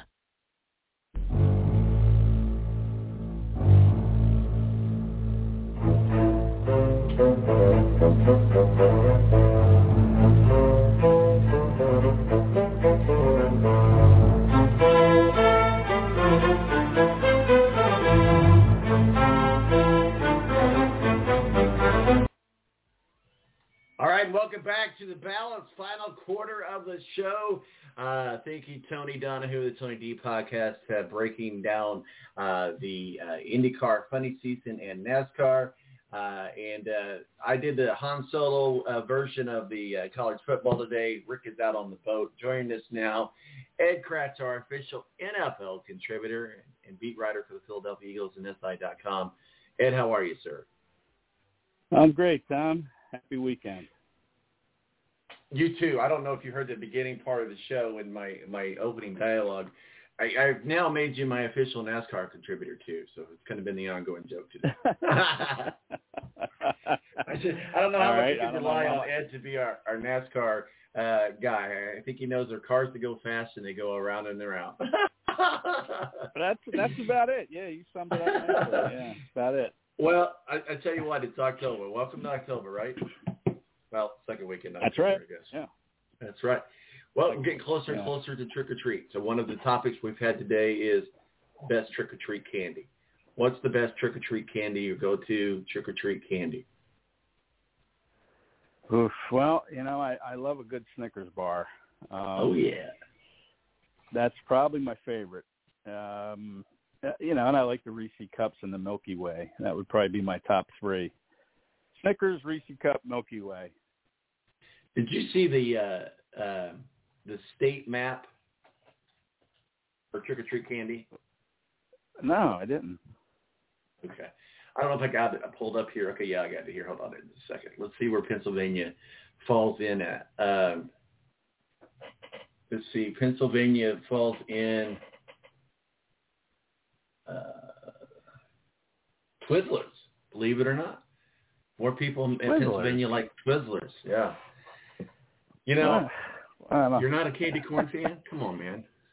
Oh, I do like candy corn. Yeah, I do. Okay, good. Absolutely. There'll be a. Yeah, I'll go through a couple I bags think- uh, in the next few weeks here. I think there's a movement, especially among younger people, to get totally get rid of candy corn. I like candy corn, but I have to admit I like to mix it with the peanuts. That's real, real, Oh. real candy corn. Uh, comes that. Uh, my favorite, I, I like the Reese's. I like all those, but any anything that I can rip and, and, and grab and put in my mouth in one bite, I'm, I'm- good for. Uh, but I like the Milky Way. Uh, but uh, I, I've always liked those Oreo cookies with the orange in the middle, and you know every year they do a different design on them. Yeah. So right. we typically get our stuff offline and just go pick it up at Kroger or whatever. They don't have them. I said, how can you not have it? You got every other kind of trick or treat stuff, and you don't have the the Oreo cookies. So we're going to be out and about today doing some other stuff, but part of my mission is to find some of those Oreo cookies. You know, Halloween is coming. Halloween is coming Well, good up. luck. Yeah. Yeah. I'll get some candy for the kids. You know, that's that's my excuse. You know, for some reason, the the balanced ratio of kids that come for trick or treating to the amount of candy I buy always outweighs. I don't have any kids around here, so I can't feed it to the dogs. So oh, I, I live such an unfortunate life. Well, yeah, well, you can't let it go to waste. You know, you're going to have to uh, somehow, you know, plow through it on your own. I guess. You know, you don't want to throw any of that out. That's right. Well, it's certainly October brings uh, the month of my birth. Also, uh, if that wasn't any better, we've got uh, the the World Series. What a great game that was last night against San Francisco and the Dodgers. Certainly, uh, I, from the, the Cardinals aspect of it, it was good to see uh, San Francisco get that get that beat. It's always exciting to get into the playoffs. But also, Halloween around the corner, all a big, a big theme here. Uh, things are get scary and distracting here in week five. Uh, again, things need to start coming together. Real quickly, let's give it the, the two minutes worth of fame that, that I've already given it to the show, but because you're the NFL guy, Urban Meyer distraction. The distraction. Uh, we, we we titled this show uh, uh, "Urban Meyer puts a new spin on the hot seat" for a lot of reasons, a lot of different reasons. The distraction. He should be on the hot seat because he's a rookie head coach. He's been a legend in, in the coaching world forever. He was one of the most sought out coaches, and he's he's undefeated going into week five. That should be what we're talking about as far as him being on the hot seat. But we're talking about him and uh, some decisions that he made in a bar that maybe he shouldn't have made. He put himself in a bad position. His wife came out publicly supporting him, said, hey, we're all sinners. We've all done wrong, that sort of thing, as you would think that his wife Shelley would do. Um, I, I, I think that I, I like social media. We all use it and, and to as a tool, but it becomes a, a point. If there was the back in the day when we didn't have social media, someone may have started the rumor, hey, I saw Urban Meyer at a bar and, you know, messing around with some woman. And that would have been the end of it. But for it to take up the press conference time space in a, in a Jacksonville Jaguar uh, news uh, conference is a little over the top. So I'm going to let you give him his two minutes worth of fame, and we're going to move on. Urban Meyer, what are your thoughts? Well, it, yeah, there's no going back to those days where it's you know just somebody seeing and seeing you in a bar and saying, "Oh, I saw Urban Meyer, you know, fondling a younger woman," and then you know then you put the fire out from there. You forget about it. You know, we're not going back to that. It's uh, you know, it's a cell phone society where you can video this stuff and uh, you know look at other people's private moments, but um yeah as far as urban meyer goes i don't think obviously it wasn't a good look and you know, I can understand his wife forgiving him. You know, you look at his bank account. I'm sure that has something to do with it too. You know, sure. but, um, quite not, sure. yeah, but yeah, you're right. He hasn't won a game yet. Uh, you know, the Jags have lost 19 in a row, which to me is just amazing. How, how tough would that be to be a Jacksonville Jaguars fan when, you know, you've gone, you know, a, a year plus without winning a game? It's just amazing um, you know, you hoped he would turn it around. He had his quarterback, Trevor Lawrence, but you see, you know, he just doesn't seem to have it all figured out. You know, he has pretty good defensive players that aren't playing very big roles, it seems. Um, you know, Josh Allen, the defensive end, and, you know, there's some others that just are un- not very impactful. Um, so, yeah, I mean, his, his on-the-field stuff has been really where the focus should be, and he just hasn't done – obviously a really good job. You know, you should at least have one win. You have a rookie quarterback. How is he developing? You know, and he and it doesn't seem to be. I mean, I, I like Trevor Lawrence. I think he's going to be pretty good, but you know, I, I just think you you know you have a pretty good offense there, and you should be able to find a way to win at least one game and get off this schneid. And then his decision making off the field with him going you know, staying behind in Ohio. This isn't college anymore where, you know, you can say, oh, I'm going to recruit. I'll see you back on campus. Mm-hmm. I mean, your job and your responsibility is to, to be with your players, win, lose, or draw. If you want to go to Ohio, then go on your own time. I know it was a Thursday night game, but if you want to go to Ohio that badly, then, you know, fly back with the team and fly back Friday. I know it sounds like an inconvenience, but, you know, there's eight or nine road games per year uh, you know, depending on how that 17th game falls on your schedule. So it's not asking much to be with your team. I mean, you're the captain of the ship. You know, you Mm-hmm. have to stay on the ship. You can't say, "Hey, I'll see you back at you know in Jacksonville." Uh, you know, to me, uh, you know that's kind of a dereliction of duty, and that's where I you know kind of hold him accountable on that. Is he just he, he shouldn't have done it? I mean, even if he went and stayed in Ohio and and didn't uh, get into any trouble, I just think he should. And we wouldn't have heard about it that he stayed behind, probably but it wouldn't have been a big deal. But I, I think if you're the coach of a team, you need to be with your players, win, lose, or draw, uh, when you return from a road game, no doubt. You know, absolutely. I, I do applaud Trevor Lawrence, though I think, you know, right now in Jacksonville, it would appear that his talent's being wasted. Uh, I would be kind of frustrated if I was Trevor Lawrence. I know he's doing the, the game face and supporting the team and supporting the coach as he should. Uh, but, you know, I, I think what we need to be talking about is Urban Meyer on the hot seat at Jacksonville, not on the hot seat in some bar. Honestly, it matters not to me. Now, it would be different if he was getting caught up in the Me Too movement, if there was something, you know, uh, nefarious going on there that w- shouldn't go on. That'd be a different story. But it, it kind of sounds like, hey, he met up with a girl at a bar. Guys do what guys do, and he just got caught doing what guys do. And we'd probably be surprised at how often that really does happen. It just happened to come out with with uh, Urban Meyer. Let's talk about the Eagles. I mean, I, I have no room to talk about it being a frustrated fan. Right now, I'm on cloud nine. That could change a lot on Monday, but we got a great, we got Mhm. our, our first win. But I know as as you cover the Eagles and you and you know the fan base and how and how driven they are and how loyal they are, uh, they're seeing a team in front of them that really on paper has the ability, but they're not living up to their potential. And maybe you can you can explain why that is. But certainly Andy Reid comes at home, gets gets a good win after a, a bad loss out in San Francisco. Uh, you know, you guys had back-to-back losses. And you, you got the Panthers tomorrow in Charlotte. I know you're flying out there tonight. Oh, by the way, there's a NASCAR race uh, there this weekend. If you want to catch that out there while you're out there, just to brush up on your NASCARs.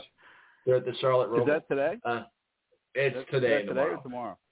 It's today Okay. and tomorrow. Yeah. There's the Xfinity race right. today, later today, and then there's the uh, NASCAR race tomorrow, which would interfere with game time. So we'll, we'll- let you do Yeah. do the game stuff. So the Eagles I- I are, was are on the road I- against. I, I, I, go ahead. I was going to say I don't I don't think there's any need to go to a NASCAR race. I don't know if you've ever been to that Charlotte area, but you know they they drive like it's a NASCAR race down there. I mean, Yeah, it's they do. really those highways. I mean, you know, you got people Well, tailgating you at 80 to 80 miles an hour. Yeah. And you got to get over, and they fly. I mean, it's like a NASCAR race when you whenever you get on the interstates down there. So, you know, I'll be I'll be living that that NASCAR life. I don't need to go watch it. Well, there, there must that must be one of the reasons that they chose Charlotte to be their head their, their world headquarters for NASCAR's in in Charlotte. So it's probably part of it. Play the Panthers, my granddaughter's favorite team. Her favorite player is on the sideline, and, and he's also on the sideline for my my Panthers. Uh, I mean, for my fantasy, uh, she's still wearing the the Christian jersey, even though he's not playing. Disappointment there, but that could be a Achilles heel for the Panthers that uh, the Eagles could uh, manipulate, and, and, and you would think probably could get a good win on the road. Even though Sam Darnold, you got to look at but you talk about a night and day quarterback, uh, who he was before the Panthers and who he is after the Panthers. I mean, really a fun quarterback to watch. Eagles and Panthers. Uh, I know you guys, you've been uh, prepping for this.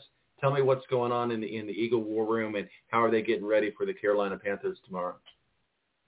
Uh, yeah, well, I'll start with Sam Darnold. I mean, he does look like a different quarterback away from Adam Gase and the New York Jets. And, you know, the offensive coordinator there is Joe Brady, who came from LSU and who got some head coaching interviews last year, including with the Eagles. So, you know, he, it, it looks like Brady, if he keeps playing, you know, if, if Darnold keeps playing like this for Brady and this offense continues to, you know, put points on the board and control time of possession, that's one thing Carolina does well. They lead the league in time of possession at 35 minutes a game. Um, if they continue to do that, I would think Brady would be in the conversation for a head coaching job next year. But as far as this game goes, yeah, the Eagles are, are really up against it here, one and three. And if, if ever there was kind of a must-win game, I know I know there's an extra game this year, 17 of them, but listen, they they're one and three. They've lost three in a row. Maybe some of the expectations were were heightened a little bit after their opening win over the Falcons, 32 to six. Uh, but it doesn't get any easier because then they turn around in four days and they're, you know, Tampa Bay comes here, the Super Bowl champs. So, you know, you got Carolina Sunday, Tampa Bay on Thursday, and then you have to go out to Vegas, uh, a much improved Vegas team. So if, if you're looking for wins in these next three weeks, it, it looks like tomorrow's got to be the one, in my opinion. And to do that, like I said, they need to, uh, you know, get Carolina into some third and longs. The Chiefs converted nine of ten third downs last week, but a lot of them were, uh, you know, I think six or seven were third and three or less. So they have to do a better job on first and second down, stopping the run. Carolina's going to want to run. They're probably going to be without Christian McCaffrey, but I like this rookie Chuba Hubbard. They have uh, Rodney Smith and Royce Freeman. I mean, they've got some guys that can carry the ball, and you know they work a pretty nice short passing game, and then they try to free up DJ Moore who's one of the best receivers in the league, in my opinion. I mean, I think he does a great job of, you know, putting up numbers and scoring touchdowns. Uh, so you're going to have to be aware where he is on the field. But for the Eagles, they have to do a better job early in, in the series on first and second down to mm-hmm. put the Panthers in a third and long. So, you know, Carolina's playing well, but you look at their schedule; they haven't really played. You know, the, last week they lost to the Cowboys, but you know they have wins over the Jets and and Houston Texans, who are a combined what two and six, and they beat the Saints, who aren't the same team obviously without Drew Brees. So, you know, the Eagles are no great shakes, but you know, if you look at that schedule Carolina has played, it really hasn't been you know filled with world beaters. Where as you look at the Eagles, they've had to play the 49ers, the Cowboys, the Chiefs. Um, you know, that's that's tough sledding right there. So maybe it lightens up a little bit with Carolina tomorrow. Um, I, I think they need to get a win. Otherwise, they could be staring at you know a one and six start, and then the schedule gets a little bit easier. But still, one and six is going to be tough for a young coaching staff uh, to kind of dig out of and keep keep veterans kind of focused on. Hey, we're still only seven games in. We're not even at the halfway point. But one and six, man, you, you're just not feeling good about yourself if, if that happens. So they need to get a win. I don't. I think Yeah. it's going to be tough, but you know they have to find one somehow. They, they do. It doesn't get any easier as it's a short week for you. Uh, you you got the Buccaneers at home. I mean, we we could talk briefly about the homecoming uh, of of Tom Brady. It, it ended exactly as we thought it was going to end. I mean, what a spectacular end. We we cannot say how great of a football god that Tom Brady is anymore. He's coming to to the Eagles, so you you got to be looking ahead at that. but I wouldn't be focused on that game right now. I'd certainly be focused on the on the Panthers uh, tomorrow. I'll probably be watching that as we've got the Monday night game, so uh, a little bit more flexible on what what we watch. Let's talk a little bit around the league. Talking with Ed Kracz, beat writer for the Philadelphia Eagles and SI.com. Uh, let's let's let's talk about what's going on around the league. Well, we we've got to talk about the Raiders, and unfortunately, we got another off-field thing. But we we look at something that happened, and I don't know if you if you're up to speed on this.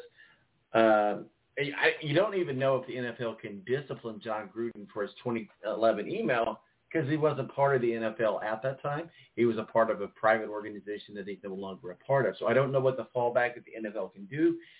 But again, uh, we're in a situation where things are blown out of proportion. And did you happen to see that email from 2011 uh, against Jon Gruden? Yes, I, I did see it. You know, and that was quite a quite a few years ago. You know, ten years ago, I think 2011 yeah. when it came. It doesn't excuse it, obviously, but you know, it is being made into a big deal. And you know, why now? You know, why ten years later when this mm-hmm. so so many things have changed in this country? Uh, you know, as far as that goes. So I I don't know. I, I you're right. I don't think the NFL can do anything. Um, because he wasn't a member of the NFL. I mean, just give him a stern reprimand, and it, you know it's an embarrassing look for Gruden. But you know, I, I think it's being made too much of a big deal, to be honest. I do too, and like you said, we were in a different place in our world in 2011. Right. You know, and a lot of things have come to light, and, and uh, people said things in 2011, and people didn't really get all worked up about it. And and you know, I I don't want to get into the political discussion of the woke culture, uh, but it, you know, it's changed, and it's changed for both good, bad, and indifferent. And, and so the, he's the coach of the Raiders. Let's let him coach the Raiders. Uh, we'll, we'll see what happens. We got a game over the pond. We got early morning games tomorrow. Ed get to wake up with coffee and football. Jets and Falcons, both good matchups. You know, you can't you can't say anything about a home team advantage there, but it seems like that uh, just from what I've been seeing, that, that, that there's a lot of Jet fans in London. Uh, so across the pond, the Jets and the Falcons. What are your thoughts, sir? Well, I don't know if you watch Ted Lasso, but you know that Tottenham Spurs Stadium where they're playing. It, it you know it's kind of cool because Ted Lasso refers to you know Tottenham Stadium. If you haven't seen that show, Tom, you really should watch it. It's fantastic. Um, but anyway, yeah, I think my thoughts on that is, you know, the Jets they they got a big win last week. You know, they they played a Titans team at the right time that didn't have a lot of the receivers, and you know, Tannehill couldn't find guys open, so. Uh, the Jets did a nice job. It was a good win for them. You hope, well, you know, maybe they can build on it. If you're a Jets fan, you hope they can. And the Falcons, you know, continue to kind of limp along. Uh, two first-year head coaches, Arthur Smith in Atlanta, uh, Robert Saleh in in New York, going over to England. Long way to go to play a game, but uh, you know it, it should be interesting. It's it's football at nine thirty with coffee and crimpets or whatever you eat. uh, so you know I'll have it tuned in. Probably I'll be probably heading over to the stadium at, in, in Charlotte tomorrow morning at some point. So I might have that on in the in the press box watching a little bit of it. But yeah, I think it's a good. It's a. It's. I think it's an even matchup to tell you the truth. I think you know uh, I want to see Zach Wilson play a little bit. I haven't really seen him uh, play much this year. You just kind of look at his stats and see some highlights of him. So, you know, kind of pay attention to him. And, you know, Atlanta, I think, is going to be without Calvin Ridley, their best receiver, which is, you know, uh, it's going to hurt them. But, you know, find uh, find some open space and they can feed him the ball, uh, and maybe he can have a big game. Yeah, absolutely. It'll be a good uh, game for Bloody Marys and mimosas, right? that's that's it. Yeah, that's that's the that's the American way right there. Yeah. There's the American way. Patriots at the Texans. Texans. Oh my God, total embarrassment. Forty to zero against the Bills. We knew the Bills were good, but they just totally abolished the Texans last week. Patriots looking to uh, bounce back after that disappointing loss to uh, Tampa Bay and uh, TB. You know, my brain just went there. TB and TB. Tampa Bay and Tom Brady. My brain literally just yeah. went there, you know. But yeah. the Patriots looking for a good win. Texans needing to win at home. Am I disappointed in that they're in the AFC South and our and and, and we're and, and we win one and we actually are in the mix of, of being in the division? You know, I, I, I who cares about anything else? If we win the division, we're going to the playoff. That's, that's all I care about. Let's just win the division. Uh, and you know what a game that was with the Titans and, and the Jets last week in, in, in the overtime. So it really put us in a good mix uh, to to to and we know Jacksonville's not going to do anything. Uh, so the Patriots and the Texans, what are your thoughts? Yeah, well, you can throw the Texans in there. You know they're not going to do anything either. Um, you know they're just not a very good team. Uh, you know it's funny you mentioned TB. It's still weird when you think of New England without Tom Brady. Um, it is. It, it's just a strange thing and takes some getting used to. But you know, the Patriots are scuffling at one and three. They need a win. I, I don't see how the Texans are going to beat them. I, I really don't. I think the Patriots will win the game. Um, but yeah, I think that you're, you know, as far as the Colts go, playing in that division, I mean, you're you're lucky that you have Texans and Jags in that division because it's going to be between you know the Colts and the Titans. I think for the for the division title, and it's certainly doable for the Colts. I know they're off to a slow start and everything, but um, long year, 17 games. Uh, you know, there's been a lot of up and down with Carson Wentz, but now he may be settling in. You know, he didn't have much of a training camp with the foot. Uh, you know, he uh, a lot of controversy with the you know being unvaccinated, but you know you hope now that he's settling along, you put some of these speed bumps behind you, uh, and you can find a way to get on a little bit of a roll and, and be in uh, in the mix there for the division title. But uh, it's going to be between you and the Titans. So you know the Jets did the tit- did the Colts fans a big favor last week by by beating them. The Jets did. and, and as the Bears did the Lions a favor by beating them last week, uh, because Oh. according to Rick, they're just one step closer to that first round draft pick, which they may screw up in the first Yeah, that- place. But the the Lions got the Vikings. I don't look for them to get a win. Maybe that would be great for them to get their first win on the road against the Vikings. But what are your thoughts, Lions Vikings? Yeah, I mean the Vikings, uh, you know, they need a win just like the Lions need a win. Division game. Uh, you know, look, the Lions have had some. You know, they played some teams pretty good this year, and you know maybe they can do that again with with Minnesota. You know, Dan Campbell's still looking for that first win. Um, you know, in Detroit, but I, I think the Vikings will, will find a way. Uh, their running game is is pretty solid. Um, you know, and Kirk Cousins has the weapons, and I think Thielen and and uh, of course Jefferson. So I- I'm surprised to be honest. Minnesota's at one and three. I thought they'd be a little better at this point, but again, it's early. You know, they could turn things around too, and I think they will against the Lions. You know, we talk about the Jaguars being uh, not having to win. They've got the Titans at home.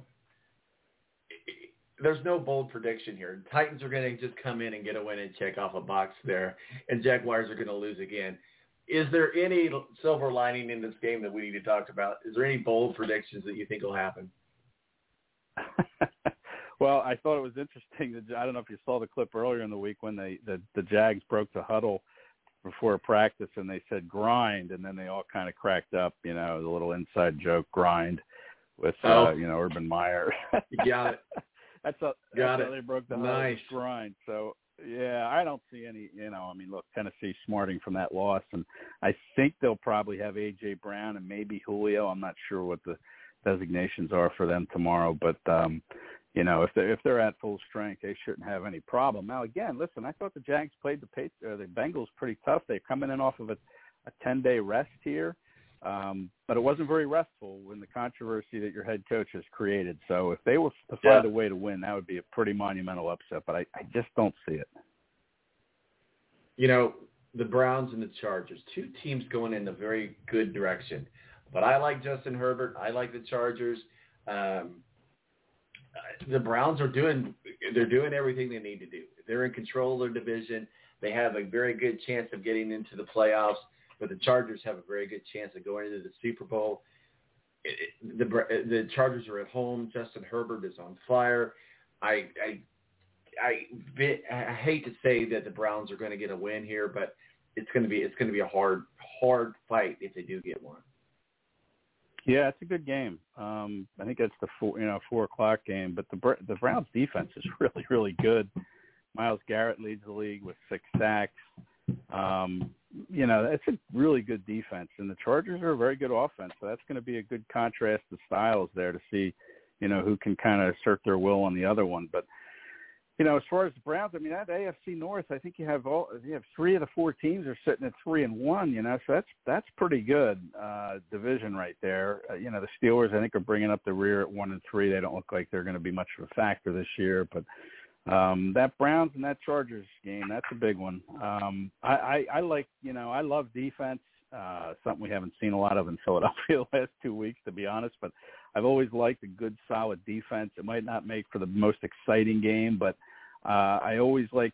I always think defenses will find a way to stop a good offense, and I and I think that's going to be the case with the Browns. And so I would go all in on the Browns defense and figure out, you know, and think that they have a way to win. Playing, I think they're playing in SoFi Stadium in LA. That you know, Yeah, it's not much of a home field advantage for the Chargers. I don't know how many fans have adopted them out there.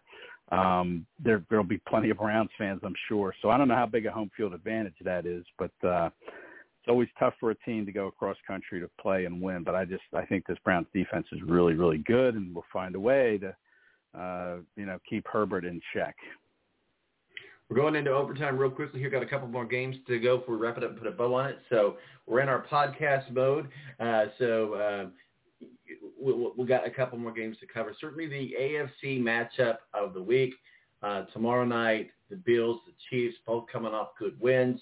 Uh, the Bills obviously off a very good win at home at Arrowhead.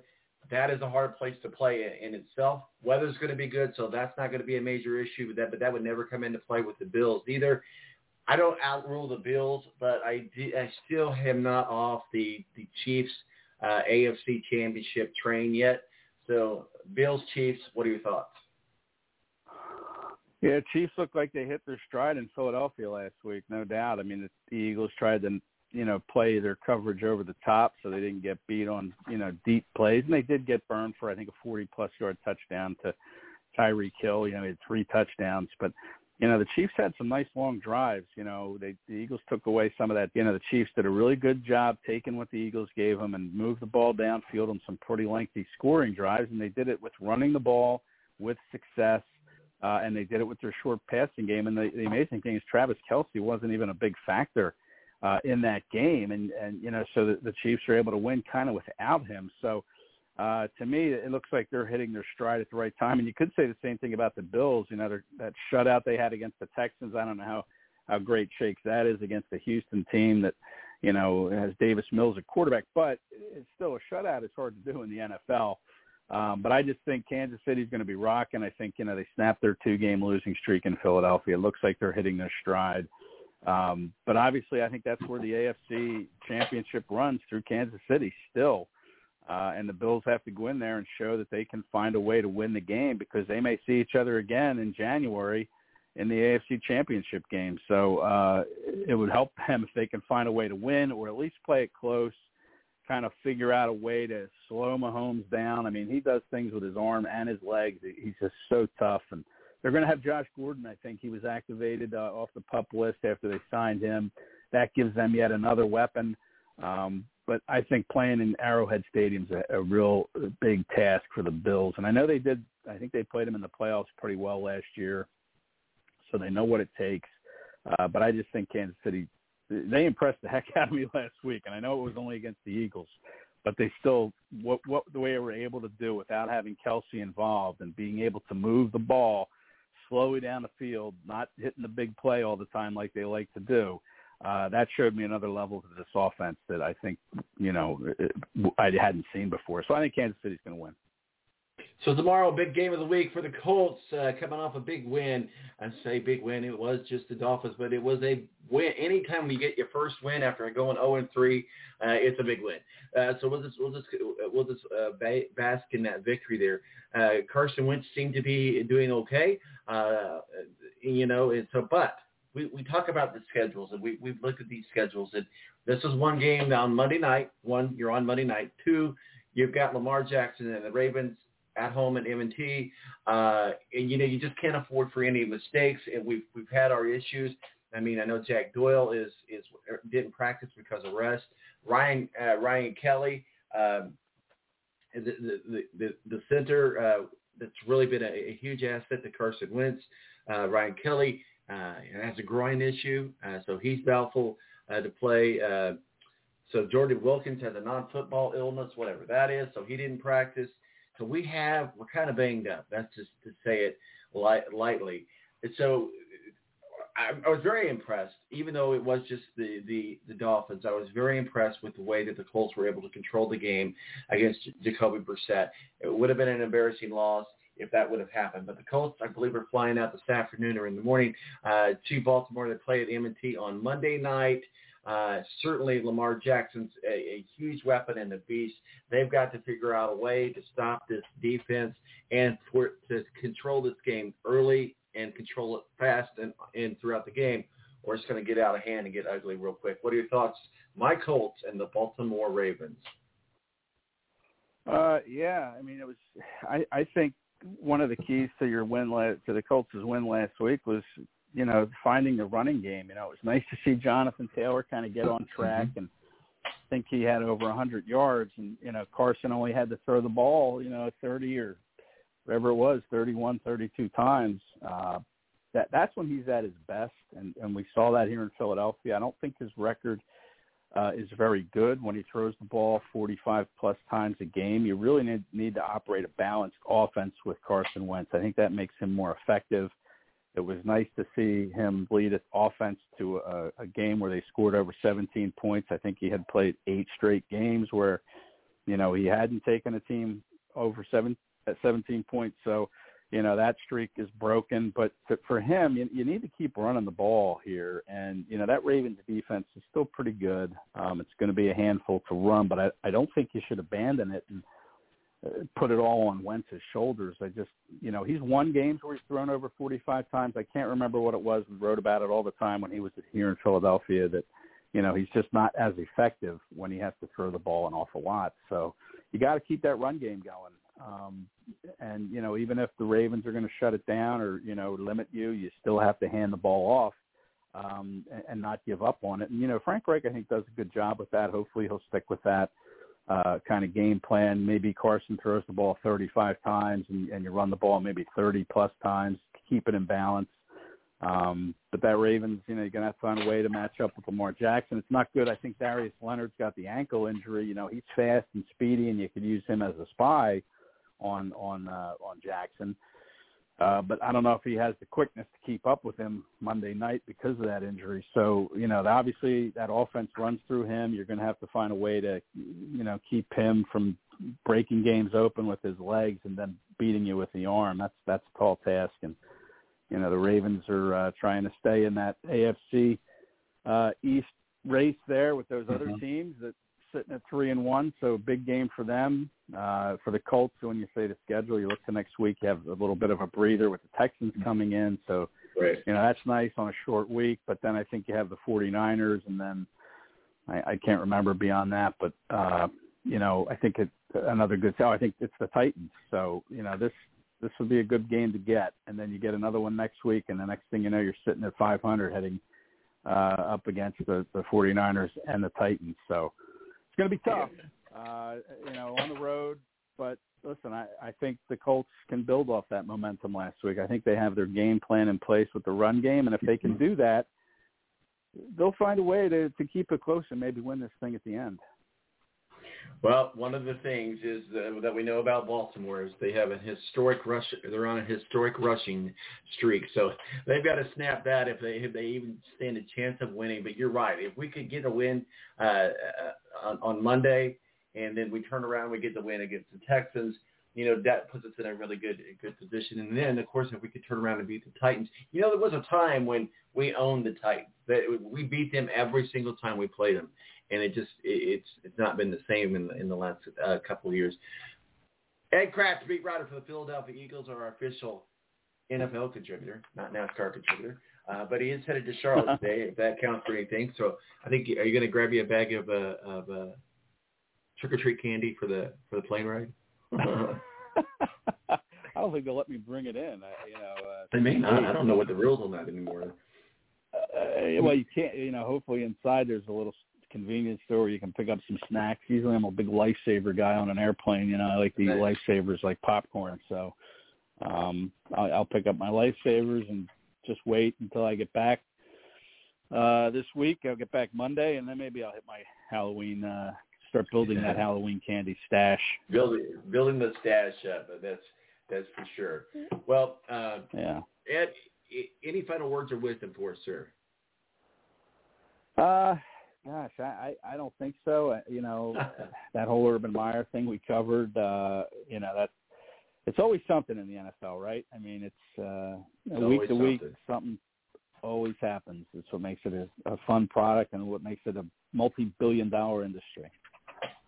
Well, even though you're playing against my second favorite team in the Carolina Panthers, uh, and Christian McCaffrey is sitting out, I'm hoping for a win for you. I hope you have a good flight, sir. Thank you. Where can people find your your works and masterpieces, sir?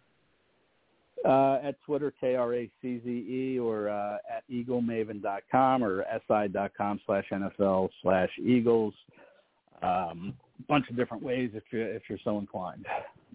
We're going to be looking for a post uh, on the Eagle Maven about a win in Charlotte. All right, we'll see. It's going to be tough, but I love Uh, going down to Charlotte. I like the Panthers. I like that stadium. Uh, it's a, Yeah. uh, yeah, it's a good city, nice place to visit. So uh, I'm looking Yeah. forward to the trip.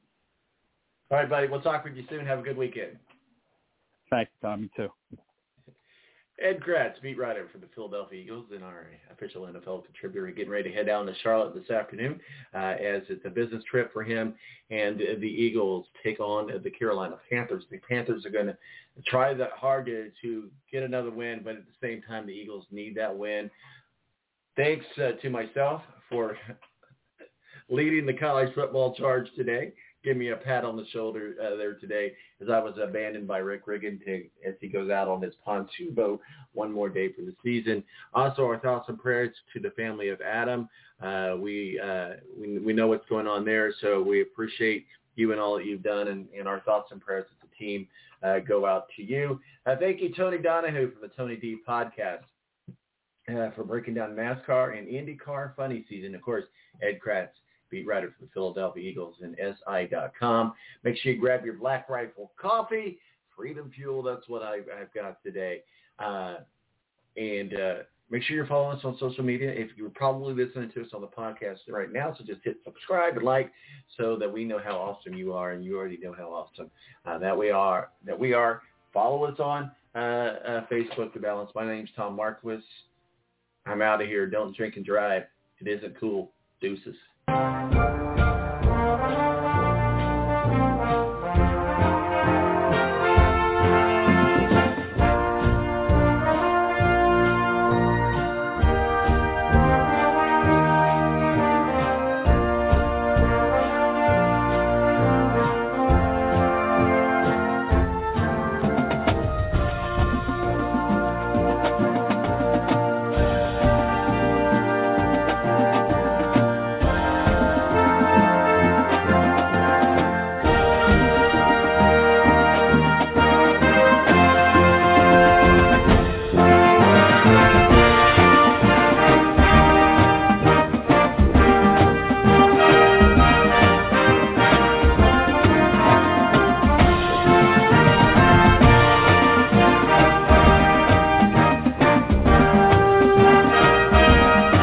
Join us next week for The Balance. In the meantime, check us out on Twitter, T-Balance, or Facebook, The Balance, or online at www.thebalanceonline.com.